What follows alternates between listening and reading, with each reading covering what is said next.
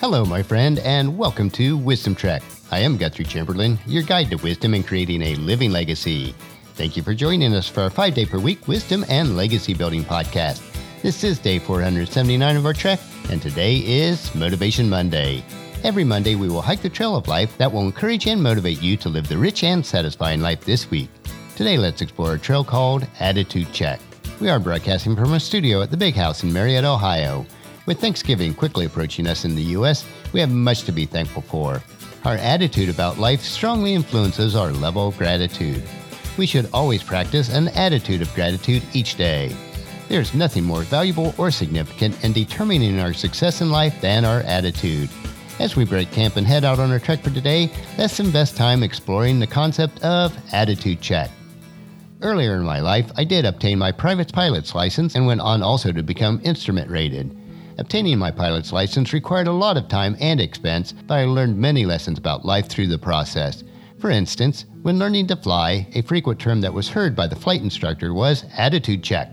That might not mean much to you at first, or why it would be used in the cockpit when flying. Why would the flight instructor care if my attitude was good?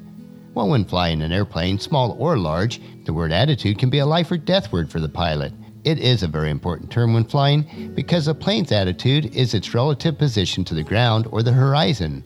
After many hours of flying and also reading stories about other pilots that have taken off and landed on aircraft carriers, the importance of the plane's attitude can be summarized this way Right attitude, you keep flying. Wrong attitude, you stop flying. And stopping in this way is not advisable.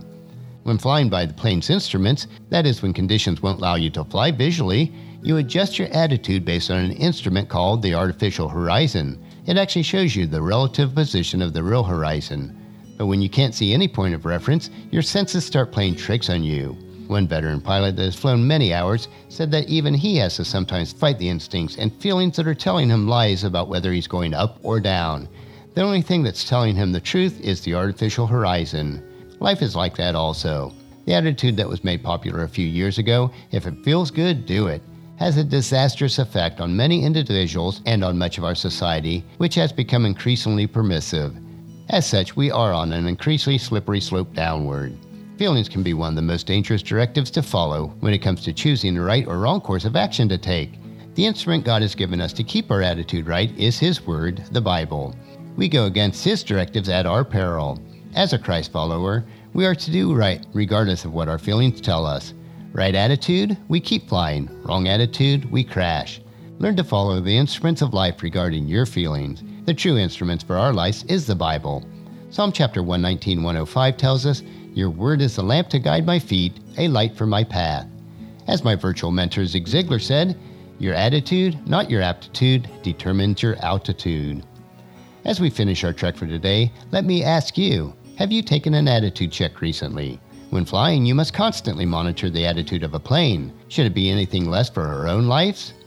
Tomorrow's short trek will be part of our Wisdom Unplugged series that we are now hiking on Tuesdays and Thursdays. These three minute wisdom supplements will assist you in becoming healthy, wealthy, and wise throughout your entire week. So encourage your family and friends to join us and to come along with us tomorrow for another day of Wisdom Trek, creating a legacy. That will finish our trek for today. Just as you enjoy these daily doses of wisdom, we ask you to help us to grow Wisdom Trek by sharing it with your family and friends through email, Facebook, Twitter, or in person when you meet with them, and invite them to come along with us each day. If you'd like to listen to the past daily treks, they are available at wisdom-trek.com. And don't forget to subscribe to Wisdom Trek so that each day will be downloaded to you automatically. The journal for today's trek is available at wisdom-trek.com and thank you so much for allowing me to be your guide, your mentor, but most importantly, I am your friend as I serve you through the Wisdom Trek podcast and journal. And as we take this trek of life together, let us always live abundantly, love unconditionally, listen intentionally, learn continuously, lend to others generously, lead with integrity, and then leave a living legacy each day. This is Guthrie Chamberlain reminding you to keep moving forward, enjoy your journey, and then create a great day every day. See you tomorrow.